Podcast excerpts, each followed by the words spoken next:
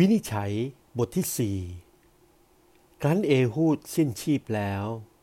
พวกยิสราเอลก็กำเริบกระทำผิดต่อพระเนตรพระยะโฮวาอีก พระยะโฮวาจึงทรงมอบเขาไว้ ในหัตกษัตริย์ยาบีน เจ้าแผ่นดินคณาอัน ซึ่งครอบครองอยู่ณกรุงอาโซน แม่ทัพของท่านชื่อซีซาลา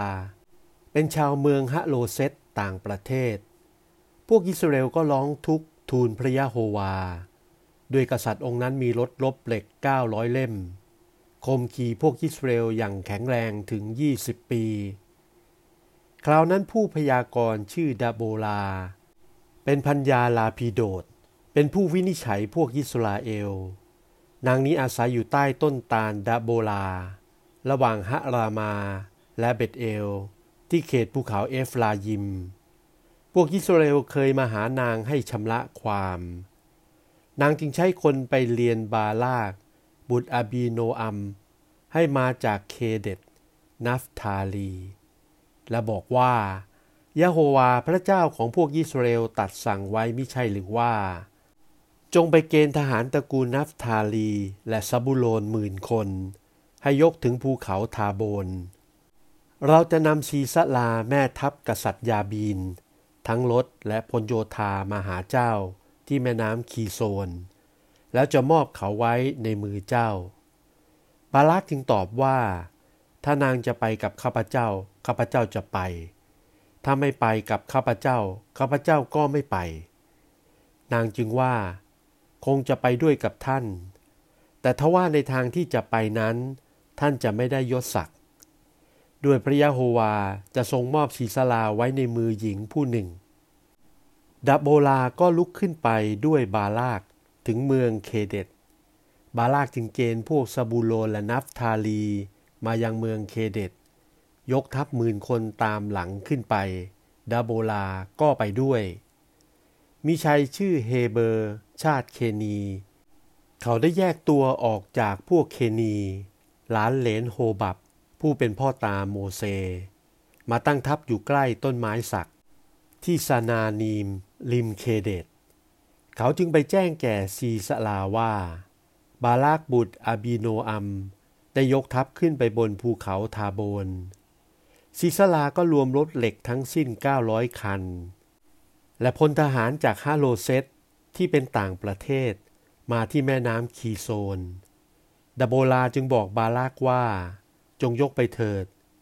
ด้วยเป็นวันนี้แหละ ที่พระยะโฮวาทรงมอบชีสลาไว้ในมือท่าน พระยะโฮวาเสด็จนำหน้าไปมิใช่หรือ บาลากก็ยกทัพหมื่นคนตามหลัง ลงมาจากภูเขาทาโบน พระยะโฮวาให้ชีสลาและรถ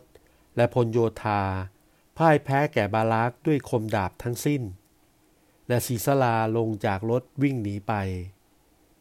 บาลากก็เร่งรีบไปตามรถและพลทหาร จนถึงเมืองฮะโลเซตที่เป็นต่างประเทศ พลทหารของซีซาลาก็ต้องอาวุธล้มตายหมด ไม่เหลือสักคนเดียวซีซาลาวิ่งหนีไปถึงกระท่อมของยาเอล ภรรยาเฮเบอร์ ชาวเมืองเคนี ด้วยกษัตริย์ยาบีนเมืองฮาโซร์ เป็นไมตรีกับพงศ์พันธุ์เฮเบอร์ชาวเมืองเคนี ยาเอลออกไปต้อนรับซีซาลาเรียนว่า เชิญนายเจ้าข้าเชิญเข้ามาพักกับดิฉัน อย่ากลัวเลยศีสลาก็เข้าไปในกระท่อม นางจึงเอาผ้าห่มนอนมาคุมศีสลาไว้ศีสลาจึงว่ากระหายน้ำนัก ขอน้ำกินหน่อย นางก็เปิดขวดน้ำนมให้กินแล้ว ก็คลุมศีสลาไว้ศีสลาจึงบอกแกนางอีกว่า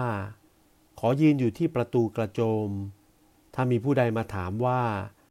มีบุรุษมาพักที่นี่บ้างหรือ จงตอบว่าไม่มี ยาเอลพันยาเอเบอร์จึงหยิบหลักกระโจม ถือค้อนเดินย่องเข้ามา ตอกหลักที่ขมับชีสลาทะลุถึงดิน ฝ่ายชีสลากำลังหลับสนิท เลยสลบไปจนสิ้นชีพ พอเห็นบาลากไล่ตามชีสลามายาเอลออกไปต้อนรับเรียนว่า เชิญเข้ามาเถิด ดิฉันจะชี้ให้ท่านเห็นคนที่ค้นหานั้น บาลาก็เข้าไป เห็นซีสลาล้มตาย ขมับตรึงอยู่กับหลักกระโจม ขณะนั้นพระเจ้าทรงบันดาลให้ยาบีนกษัตริย์ขนาอัน พ่ายแพ้แก่ยิสราเอล พวกยิสราเอลมีกำลังขึ้นอีก ได้ชัยชนะต่อยาบีนกษัตริย์ขนาอัน จนกษัตริย์ยาบีนแผ่นดินขนาอัน ถึงแก่ความพินาศ